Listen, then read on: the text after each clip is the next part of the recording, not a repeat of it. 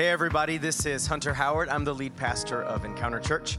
Here at Encounter Church, our vision is helping people encounter God. And that's what I pray and hope for you today that you will encounter God through this message. Enjoy. I, we are currently in First Kings right now. A lot of fun stories. But First Kings, we're going to read chapter 17. But before we read that, uh, sometimes whenever I think of First Kings, I think of the story of Jezebel you know, because that's uh, she's uh, she's crazy, you know, like. Um, if you don't know about Jezebel, we're, we're actually reading about her too right now. Uh, but a little before we even know about Jezebel, um, you know, in chapter 17, uh, it talks about a widow. And sometimes there's like small stories that we just read through and we pass by. But God is in all these little details. And I just want to share with you what God has been speaking to me through this little detail. 1 Kings 17, 8 through 16.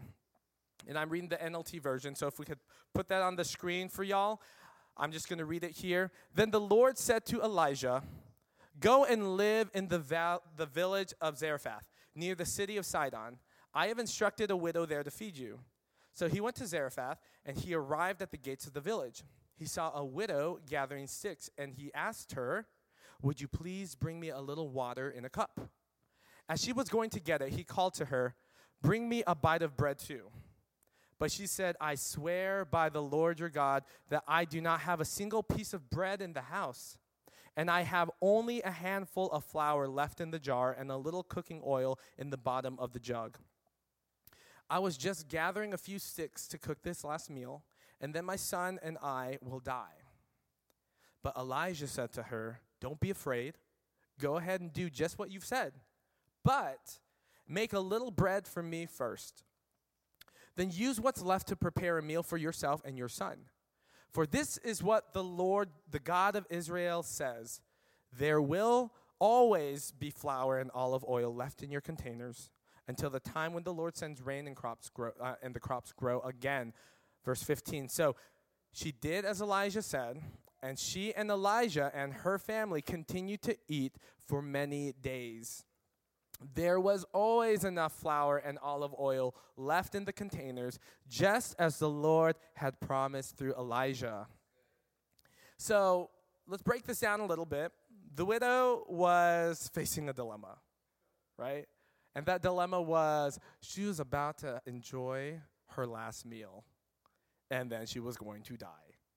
Basically, she was at the end of her life. Elijah, if you guys were kind of reading this scripture and trying to figure out, okay, where's God in this? Where's God? Might be so basically, God, um, Elijah represents God in this moment, and the, what God was speaking to me is like, I'm speaking to you through Elijah, and the widow represents you, and I want you to take put yourself in her shoes. I'm like, okay, let's put. I'm going to put myself in her shoes and figure out what could possibly how I could possibly be feeling in this moment. So Elijah representing God told her that with what little she has, remember, because she told him, "Look, I have nothing. I have like a handful, a handful which is not even a cup of flour, handful of flour and just a little bit of oil in, the bottom of the jug. That's all I have."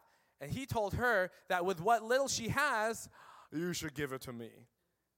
And I just put myself in that position where it's like, uh, what? Like, I just like opened my heart to you. I just like spilled my heart and my emotions and feelings that I'm about to die. Emphasis on the die, you know? Like, die. Hello. Like, does that matter to you? And then she's, I, I'm pretty sure she's like, uh, I'm kind of a little concerned what you're saying here. But it was literally one more meal, and then she had nothing left. Nothing left. And of course, you can't go much further in life with no food. You can't, it's not going to sustain you. So, the way I, res- I, I'm understanding what he's saying, it's interesting because he said, I want you to give me a little bit first, right? In other words, what it feels like what he's saying is be, he's basically saying, I want you to become empty. I want you to empty out everything, not for yourself, but for me. And it's just it's just funny because it's like in reality, you think of it, once she she's not empty right now, she has a little bit of flour, a little bit of oil, but once that's gone, there's nothing else, which in other words means she's empty. It's like she's gone, nothing else. But the thing is, where we could uh, um, con- con- consider these moments where God is saying, I want you to give me this to empty this, we could think it's like a wasteful act for ourselves, but in reality, it's not wasteful at all. Because why? She, he wasn't just saying, go ahead and eat your food and that's it, you know. He was saying, give it to me. So basically, what God is saying, I'm, I want you to give what you have to me. And he, what the widow, what he was telling the widow was, I want you to make this not just for anything else, but for me, representing God. And then, you know, like what happened after that? When, when he said, okay, I, I want you to do this, this is what God says, she gave it to him, then what happened? It was never ending. She never ran out. She always had enough flour. She always had enough oil to continue to sustain not only herself, but Elijah, to give to Elijah continuously. And that meaning there will always be enough. And so today, the sermon, what I got out of this, it's called Empty, as you can see on the screen. I hear the God, saying, it's time to empty yourself. But what does that even mean today in our life? Maybe you're here today and you feel empty. Maybe you're here today and you feel like there isn't much going on anymore in my life. I don't understand what's to come. I'm on the verge of quitting. You know, I don't know what you're dealing with, what you're facing, but maybe you're saying like I can't do this anymore. You know, it's it's difficult to continue to live this way. Maybe you're confused as to what to do next. You're desperate for a miracle in your life. Hey, I've been there. I literally have been there multiple times. But when I was reading this scripture and preparing the word today, I heard God say, You have two choices, RJ. And I feel like this is for you guys. He says, You have two choices. You either run on empty or you become empty. One is a choice, one isn't. And I would say, choose the latter one, you know, choose become empty. Choose it like by choice. Don't just, whoops, I'm empty now. I didn't choose to, it just happened. You know what I mean? And I hear God saying, Are you going to just run on empty, running on fumes, or are you going to become empty? And we're going to understand why it's so crucial, why the Lord is saying it's time to be empty in this place. But a little bit about the word empty. I don't know about you, but the word empty has such a negative connotation with it, right? And like, which is totally understandable because, you know, I'll give you an example and show of hands if you enjoy this. But who enjoys an empty tank of gas, especially in this time and age. Like, no one likes an empty tank of gas. What about an empty wallet? That's pretty negative, right? Wouldn't be able to buy gas anyways if we were able to get there, you know, with an empty wallet. How about an empty fridge? Ooh, thus leading to an empty stomach. Oh, I know we all love food, and I hate being empty stomach, you know. But the truth is, emptiness isn't as negative as we need to perceive it as. Sometimes we could focus on the negative, mainly because the world says one thing, but God says another thing. And, and in this moment in the word of empty, God loves to kind of flip it on its head and use it for the kingdom of God in such a way that only He could use something like that. Amen? And so the truth is, emptiness, the way I was seeing it when I was reading this, and I realized okay, God, you're, you're telling this widow to become empty. What for? And God was telling me that emptiness isn't as negative as you need to see it, RJ. And I'm like, all right. He said, it's an indicator. Emptiness is actually an indicator that something is not accomplishing what it was meant to be. Something is lacking in something. It's an indicator of what you need to do next. I'll go back to the um, example of an empty tank of gas. You know, you're driving down 75 and all of a sudden you hear the ding or however your, your car notifies you that the light, the, the fuel light goes on. You're like, oh, 15 miles left. You're like, oh, dang it. Like, you don't just go, you don't just see that and you're like, oh, well, I hope I make it for the next few days. And if it's not, my, I'm going to abandon my car and have to buy a new one. No, it's an indicator to be like, okay, I got to fill up the tank, you know? I gotta do something. So, what empty indicates is it indicates me, the master of the car, right? So get this. When it shows that it's empty, it indicates me saying, hey, master, it's time to fill me up. It's time to, you know, do what only you can do, not what I can. The car can't fill itself up. You know, we might be in that, that I don't know, like, it, it can't just like ignore what we're doing and just veer off and go to the gas station, see the gas pump like float itself way into there. I don't know how to do it. It can't do it itself. Who could fill up the tank? We can, right? You could fill up your own car. And you are that car that it may be empty that only God could fill up. Nothing else in this world, not even yourself, could fill up what is empty inside of you. And I know some of you here feel empty, that something is missing. That maybe you're wondering and, and, and contemplating life and figuring out why am I even here? Why do I do what I do? What about my family? What about my kids? What about my job? What about my financial situation? You're running on empty. But God today wants to fill you up, but I want to help you understand what it means and why it's so important that we need to be empty. So, what God looks for are empty vessels, people who will surrender it all, pour it out. God wants to move powerfully in your life, but emptiness is the key. And how ironic in this world that in order to be fulfilled in life, the world says you got to fill it up with the things you love. You got to find happiness, find your happiness, find your truth.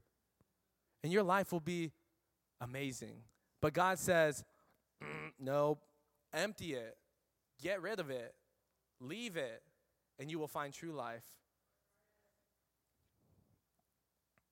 What are you emptying yourself of? Better question, what have you been filling yourself up with?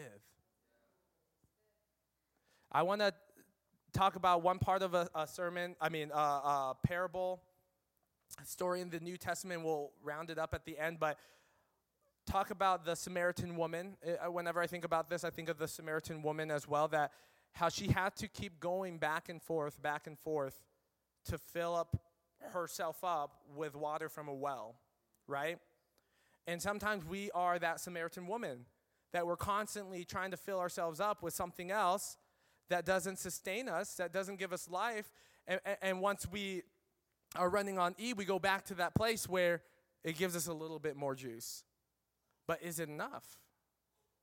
If it's not Jesus, it isn't enough. It quenched her thirst for a moment, but it never sustained her long term. We can't live on our old flour and our old oil. It's time to pour it out completely for the new to come. A fresh filling in your life. It's time to fully empty yourself. And Jesus is literally the source. So we're going to go through three main points what we get from the scripture in First Kings. So let's transition back our mind to the Old Testament to find and discover what God is doing, who where he is, and what he's saying to us. So the first point I have that stood out to me, and it's a little bit more of a prophetic point, and it's don't be afraid. And I feel like God here today is telling you don't be afraid. Don't be afraid of what's to come in your life. Some of us are like, what is tomorrow going to look like for me because I'm lacking so much in this, because I don't have this, because I'm dealing with this. I don't know what my future looks like. I don't know what my family looks like. I don't know what my financial status looks like. I don't know what the future, anything, you know? But God is speaking to each one of you don't be afraid. Because in the scripture, he said to her in verse 13, but Elijah said to her, Don't be afraid. And I believe that God is speaking that to you today. He told her, Don't be afraid, because he knew that she was unsure of the future. Because, well, all in reality, she only saw death, right? In her and her son's future. That's what she had. That what she had, which is a handful of flour and a little bit of oil, wasn't enough to sustain them anymore. She knew that. That's why she's like, I'm a goner after this. Have you ever been in that predicament where you can't see how a situation can change in your life? And so it can't help but feel anxious, scared, confused. Have you ever felt that way? I know I have. And maybe some of you here today are feeling that, but God wants to change that today. That those moments bring hopelessness in our life. But the way fear can be overcome in our life is by radical and unconditional obedience. It isn't reason, it isn't contemplation, it is obedience. Radical, well, the reason why I say radical, because put yourself in the widow's shoes. It's like, okay, you want me to what? You want me to give the only food that I said that me and my son only has before I die, before we die? You want me to give it to you? If she didn't hear the Lord in that moment through Elijah, didn't obey, she would have been like, no, let me, you, you find your own food somewhere else. I'm on my own. You know, I got to do this for me. Fear puts me first. Fear puts me first and everything out the window. Everything God out the window. And maybe you don't even notice it because sometimes that it happens so so like subtly. That's like okay to me. Like I, I gotta I gotta make sure I survive. I gotta live. We get into survival mode. Like I, am treading water. I'm, I'm, I'm just scratching the surface. I'm trying to survive. I'm trying to make sure I'm gasping for air. So fear puts me first. I'm going to do what I need to do. And it's a very selfish position to put ourselves in. Fear doesn't just halt us, it makes us all about me.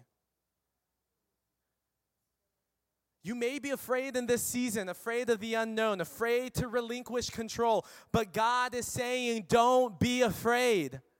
Son, daughter, don't be afraid. And here's the thing God is so good that He doesn't just tell us you got to obey, and I'm not like, you just got to obey, even if you don't understand. But God, what, what I always find interesting, like, especially in the Old Testament, God normally, when He says, don't be afraid, it is normally paired up with a promise. It's normally paired up with this is what's going to happen if you do it. He's not going to force you to do something, but he's going to give you a glimpse of what happens in result of you obeying the Lord. I'll give you a few examples. Jeremiah 1 8 says, Do not be afraid of them, for I am with you and will rescue you, declares the Lord. He says, Do not be afraid. Promise is, I'm going to rescue you. Jeremiah 42 11 says, Do not fear the king of Babylon anymore says the Lord. For I am with you and will save you and rescue you from his power. Deuteronomy 31 6. Do not be afraid and do not panic before them, for the Lord your God will personally go ahead of you. He will never neither fail you nor abandon you. God gives you reasons to trust him and not in fear. To trust him and not in yourself because everything outside of God leads to death. And if this widow ignored what Elijah was saying and trusted herself, it was inevitably death. And so today you need to learn to, to, to relinquish fear, to, to shut the enemy up, and to choose the truth and to trust in the promise of God. You don't have to trust what you like. Be, sometimes we don't trust Him because we don't see what's happening, but that's not what happens when God says a promise. He says God's going to fulfill it no matter what. Because we have a God who, who doesn't fail or back down on what he says. And sometimes as children, what I want, I wish, and I'm, t- and, and I'm doing the best that I can, that I want Taya and Milo, my kids, to always trust me enough to say, look, I, I want, we got to do this first because Taya's at the stage where all she wants to do is eat popsicles. Popsicles.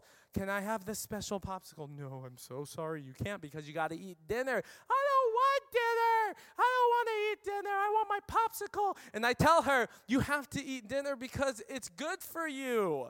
There's no nutritional value in these popsicles. There's just sugar. And then who gets the consequences? The parents.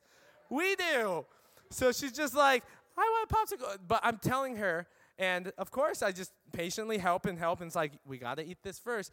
If you eat your dinner, I promise you will get your popsicle. Sometimes she believes me, sometimes she doesn't. But sometimes I feel like God is saying, if you just obey me, take a step this way, you will get your popsicle. What's your popsicle today? What are you looking for for God? We need to take that step towards God first. We need to be people who lean on and remember the promises God speaks to us. Sometimes we forget that God says, I will give you peace if you just come to me. I will, I will give you strength if you take a drink of my water. Sometimes we forget, you know, I will have everything that you need. Just give it all to me. Sometimes we forget the promises of God because they're so blurred because of the issues that we're facing today. Let your eyes look beyond what's happening in front of you and look to the Heavenly Father. Just look up. Look up to Him. So that leads us to our second point, which is practical obedience precedes His promise. 1 Samuel 15 22 says this What is more pleasing to the Lord, your burnt offerings and your sacrifices, or your obedience to his voice? Listen, obedience is better than sacrifice, and submission is better than offering the fat of rams. God is faithful to his promises. Can you guys say that with me? God is faithful to his promises. One more time, speak that to your spirit. God is faithful to his promises. He never backs down on his promise. Not once. Tell me. Tell me when God has not fulfilled his promise, that has backed out and, and changed his mind about something on a promise.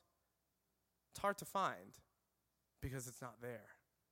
God fulfills his promises. It doesn't look like how we always expect it.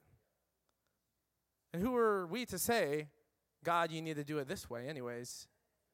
The clay can't tell the potter to do it a certain way. God, I expected my life to be A, B, and C. I expected this much money in my wallet. I expected this many children. I expected to be married at this time. I expected to have this, this identity, this, this lifestyle. Why aren't you doing it? That's not how it works. But God is faithful to his promises, not our expectations. He never backs down on his promises. And it reminds me of the story of Abraham and Isaac. Who knows the story of Abraham and Isaac? One of the first stories ever um, in the Bible in Genesis. And Abraham was this old dude who also had an old wife, right? And God came to them and said, You're going to have many babies. And he's like, What? Have you seen me? Have you seen my wife? Have you seen us? We're old, you know? And, and humanly speaking, physically speaking, it's difficult to see that promise happen in their life, right? But God saw before, beyond that, and, and, so He took Abraham on this little walk. He's like, "Okay, I want you to come over here and look up." He's like, "Huh?" He's like, "I want you to count the stars." I want you to count all these things. I want you to see all these. And he's like, 10. I lost count. Uh, why? he's like, he's like, these are what the descendants are going to be. You know, the, the, this is what it's going to look like that you can't count how much is going to come through you in this moment. And he's like, okay, and so Abraham obeyed, and a miracle happens. The promise, the, the, the, the, beginning of the promise happens, and that's through a baby called Isaac, right? And then God tells him, I want you to walk up this, take this trek, take this summit with me, and we're going to sacrifice something. We're going to sacrifice your son. He's like, Hold up. You want me to sacrifice the, the, the door, the gateway to your promise? He's like, uh, Yeah. And he's like, Okay. He could have totally ignored everything that God said, but he decided to obey.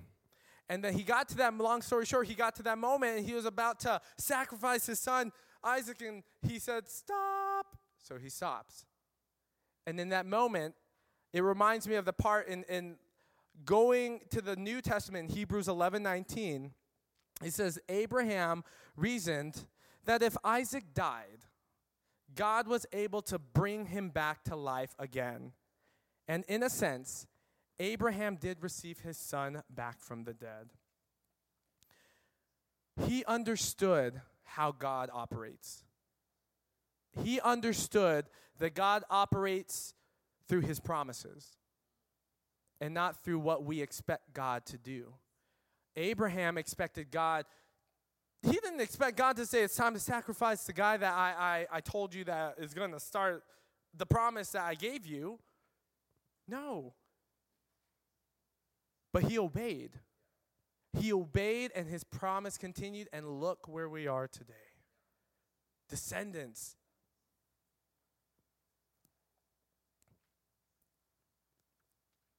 And let's go back to the scripture of First King. Here is the promise God gave her. For this is what the Lord, the God of Israel, says There will always be flour and olive oil left in your containers. However, God didn't just solve the problem of lacking enough flour and oil. And, and, God knows the problems that you're dealing with. And sometimes we ask, why, why don't you just like, and everything's fine. I'm filled with, with the flour. I'm filled with the oil. I have everything that I need. I got that job. I got that family. I got that position, whatever it is that you're looking for. Why aren't you doing it like that, God? And I asked myself that question too. It's like, why didn't you just give her what she needed, Lord? Like, why didn't you just do a miracle and like, whoop, you know, like the flour is open, like filled up to the brim, the oil's filled to the brim. But God didn't just solve the problem of lacking enough flour and oil. He didn't. He did eventually. But it's, it's interesting because what God was revealing to me is that God doesn't just want to solve your problems, He wants you. And He wanted the widow to come to Him and what more of a step of love and trust is it to, to just give the thing that you think could sustain your life? To give to God. And, and so the widow needed to obey before God could fill her and his flour uh, uh, with his flour and oil. Because I'm pretty sure that God is a big enough God to have already filled it in an instance, right? I'm pretty sure God is big enough to deal with all your issues. But why is it that God doesn't do it right now? Why are you always struggling? Why are you always facing these things? Why am I always dealing with the issues that I'm dealing with? It's because God wants you. Because if He just changes the situation, does that change your heart? Most likely not. Not, not necessarily, you know? In the same sense of Abraham, the widow in First Kings had to die in order to have life. She had to give up what was going to sustain her for a little bit more, which in other words represents once she's given it up, it means she's dead, dead, long gone. So that represents death, okay? She needed to die before she could receive life. And what was that life? That life represents the flour and the oil that God was sustaining her after she died. Giving up the last of her flour and oil represents that. And in this case, you need to think of being empty as a surrender, as a releasing, as of a letting go for God. And there's something that God was speaking to me in this moment that some things that we need to release is our past. Some of us here are filled with our past. Not that the past the past is part of who you are, were, I would rather say, because in God, He gives new life. But some of us here are holding on to that as if it's part of our identity. And some of us here need to release the past. We need to forgive those who have done wrong to us. We need to let go of unmet expectation in our life. What do you, what do we Ask yourself, what do I need to die today in obedience to God? The harvest may not be seen right now, but we need to pour ourselves out, lean on the promise of God, and trust in what He says because He is faithful. He is so faithful. We don't have to understand to obey. Gosh, try telling a toddler to understand first before they obey. Are you kidding me? It ain't gonna happen. Which leads us to point three being empty precedes being filled. God, here's a, here's a kicker that God spoke to me God isn't going to empty you, you empty you. You know, God is not going to force you to get. And sometimes I've been guilty of this. When we cry out to empty me, I think God's just going to take away things in my life. But what it really means when we cry out, empty me, Father, it means like He shows us how to be emptied. It's like, okay, this is what you, this is how you do it. It's not like I'm just going to like take the cap off and then pour yourself out there. Oh, whoa, it's a miracle. You're empty. How did that happen, Lord? No, He wants us to know what we need to empty ourselves out because he wants to he wants you to see what you're giving your heart to. He wants you to see what you're living for. He doesn't just want you to be blindfolded and then walk you over here and be like, "Surprise, happy birthday." You know, it's like it's not it's not like that. It's like, "Hey, I want you to see what's happening in your life because I want you to see me in every moment here." Being empty precedes being filled. He won't fo- force you to get rid of something inside of you, but he can't really do much for you without you pouring out all of who you are to him. Why? Because it's all or nothing. You can't just give a portion of your life and say you're living for the Lord, and then the other portion of the life is in the world. It's all or nothing. And then in this situation as well, it's all or nothing. Because there's not room for two gods.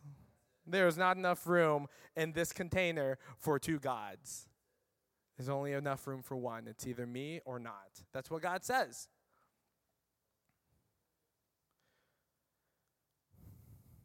Elijah came to her, the widow, and invited her to make a little bread for him first. And I'm like, yes, God, you're asking for bread, but not only that. Specifically, he said, I'm asking for a little bread.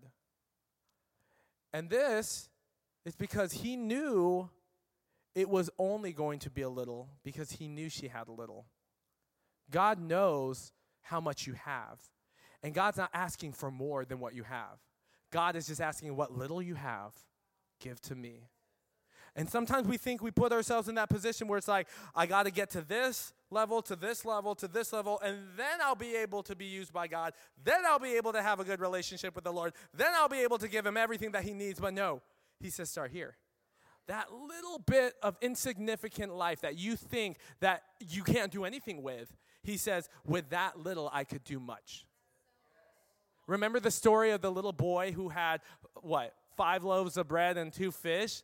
hello, this little boy, there's 5,000 people or more, you know, that needed to be fed. And this boy's like, I got my mommy's lunch. And he knew, he's like, God knew that that's a little bit, but the but also in reality, if you take a step back, that's not gonna feed 5,000 plus people. So he's like, okay, just give me what little you have. And that childlike faith of this kid was like, here you go. I don't need it. You need it. Take it you know, do something. And what happened? Everyone got fed. Everyone went to the buffet of Jesus, and everyone got full. You know, everyone ate everything, and they took leftovers. What? You know, it's like God needs nothing more from you but what you already have. That little that you think is insignificant. Even your doubt, okay? Even your doubt. You doubt God, you doubt this. Just give that little ounce of what if. You don't have to be like, I have to fully believe in all that stuff to do it. No, that little ounce of what if it's true? Give it to God. That doubt, give it to God. The lies that you're, you're believing, die to it, give it to God, and let God speak truth to you. There's something, everyone has something to offer. And God has everything for you.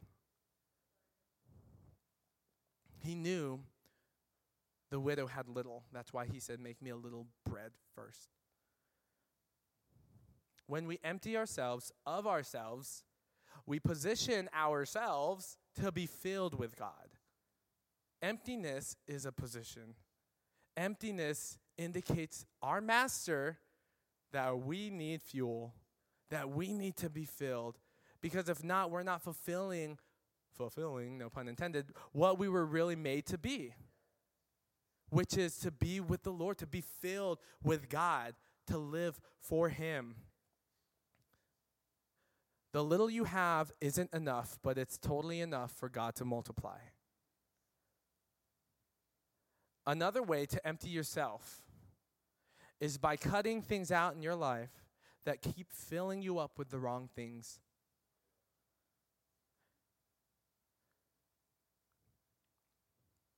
Without Jesus as our source, we fill ourselves with the wrong things. Thinking, sometimes thinking and sometimes knowing it's wrong, thinking it's right. But Jesus is the only one that could fill us with everlasting life. Let's go back to that parable of the Samaritan woman. She was this lady that basically she's been sleeping around and she doesn't even have a husband. And so she's going to this well to quench her thirst. And Jesus is there waiting for her. We won't go deep into that story, but just like we said that every time she would get the, the water from the well, it would quench her thirst for a moment. But Jesus had a conversation with her, and, she, and he said, If only you knew the water that I had, you would be asking me for a drink. And she's like, What water is this?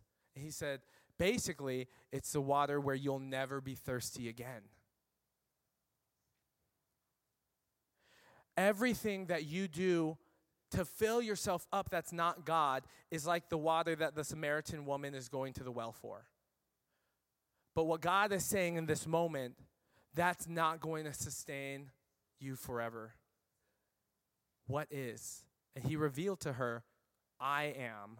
I am the living water. I am your water. All you got to do is come to me and take a drink, and you will be satisfied and you will be filled.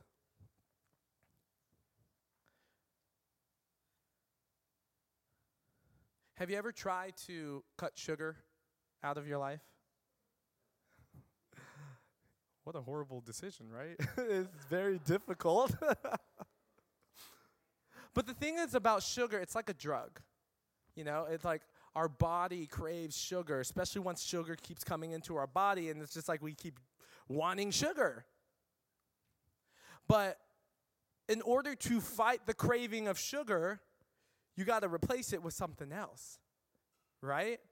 You got to you got to let go of the donuts. You got to let go. Ironically, we have donuts, but eat them. Eat them all. Start tomorrow with this sugar diet, okay? We don't want these donuts left. No, but let go of the donuts, let go of the, the sugar and all that stuff, and start eating the healthier side of things, right? But the thing is, you can't have both and feel like it's going to work out. Something needs to be cut out of your life you need to starve yourself from the nasty sugars in, that your body does not need and start to crave the things. And the only way you crave something is if you constantly eat it. Eat it. Eat it, eat it, eat it, eat it. And then you're like, I'm craving an apple for some reason, not a donut. It's a miracle, you know? Like, it, it, your cravings can change. Your cravings for God could change. But you have to cut out the cravings of this world in order to crave the right thing in God. And before we close, I just kind of want to give you an idea. Like, I want you to think let's say you have a cup, a, a glass cup with an ounce of cooking oil in it, right? An ounce of oil, grease, whatever it is, because you filled it up with something, and it's your only cup for some reason in the house. I don't know why. But let's just say it's your only cup, and it's filled with grease, and you are thirsty and you're like, I got my pitcher of water. Okay, just follow me on this. And I have no other cup to use. Oh, there's my cup of grease. Who in their right mind would just be like, here we go, pour it in, and I'm gonna drink it with the grease still in it? No. What you do, you don't just pour in the, the water in. What do you do first? You get rid of that oil. You dump out that oil, you clean it out, you purify that cup, you know? You pray over it. Now I'm just kidding. You, you, you get it all clean. And then that, that cup is like, all right, I got a clean dish to, to use to satisfy what I'm thirsty for. And that's how God operates. He wants empty vessels. And that's why it's important for us to realize we need to, like that cup, pour out the rest of that grease and that oil. No, don't operate only in that little that you have, but pour it out unto the feet of Jesus. Let the Lord purify your heart, change you, and then be filled with the touch of Jesus. Maybe you're here and you're filled with unmet expectations from God or from other people or even from yourself. You're not where you want to be.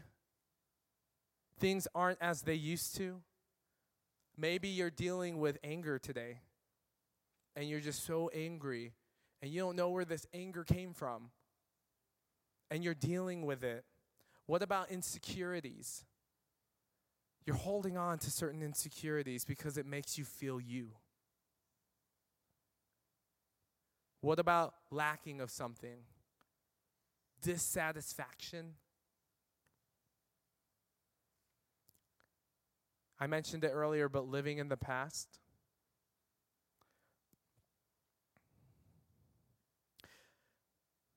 What if you need to empty yourself from any of those things and more? I don't know your heart. I don't know your life. You know where you're at. You know who knows you even better? Our Father. He knows your heart. He could show you what you need to empty yourself of, what you're running on E with. What about a dream? A dream you're holding on to, and it's getting in the way of God's dream for you in your life.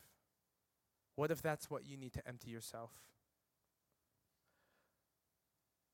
God is, I really hear God saying that He wants to fill this generation up. But we need to be a generation of empty vessels who are purified and cleansed that only Jesus could do. And, and, and it says in, in Chronicles that he searches far and wide for those who are ready, the hearts are ready for him. And I see that this is what he wants us to do is to be empty. And that is an indicator to him to say, "Oh, I need to fill that up. I need to fill him up, her up. I need to fill my daughter up, my, my child, because they have emptied themselves. Oh, you got my attention. Sometimes we think attention's like, God, over here. I pray really hard, that blah, blah, blah, blah, blah. But it's like a good indicator of, of to grab God's attention is like, God, I'm ready. I am a new vessel, empty vessel for you. God wants to fill you up. So once you've emptied yourself, it's like he, he got that, that fuel tank indicator. Ding, got an empty one here. Let's fill that person up. Ding, oh, they're empty too. They just emptied themselves from expectation and brokenness and anger. Let me fill them up with joy, with peace, with purpose. Ding, I ju- this person has just emptied themselves from their insecurity and their selfishness. It's time to give them give them life and raise them up to be who they were called to be. Pour myself out unto you. Today God wants to pour himself out unto you, but he cannot pour his pure water into a cup filled with grease and oil. It's time to empty yourself today. It's time to empty yourself today, church. And as a piano player comes up, we're just going to get ready for ministry time. But I want you guys to just close your eyes in this moment.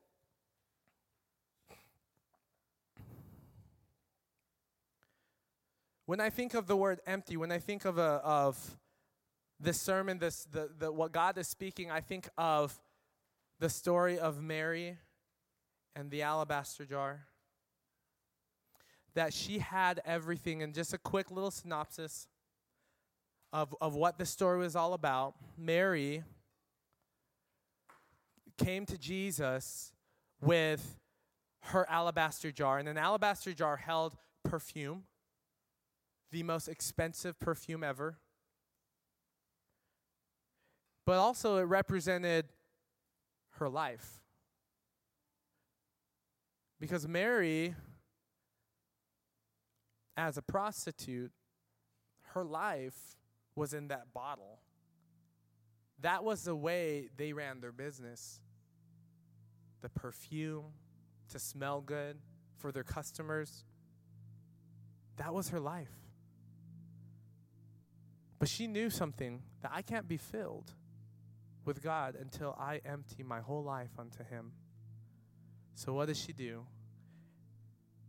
Out of the inconvenience of carrying this very heavy alabaster jar, traveled from one point to another where she was uninvited, that she was probably going to be judged, that she was going to be ridiculed, fingers pointed, saying, How dare you, the sinner, come in this area?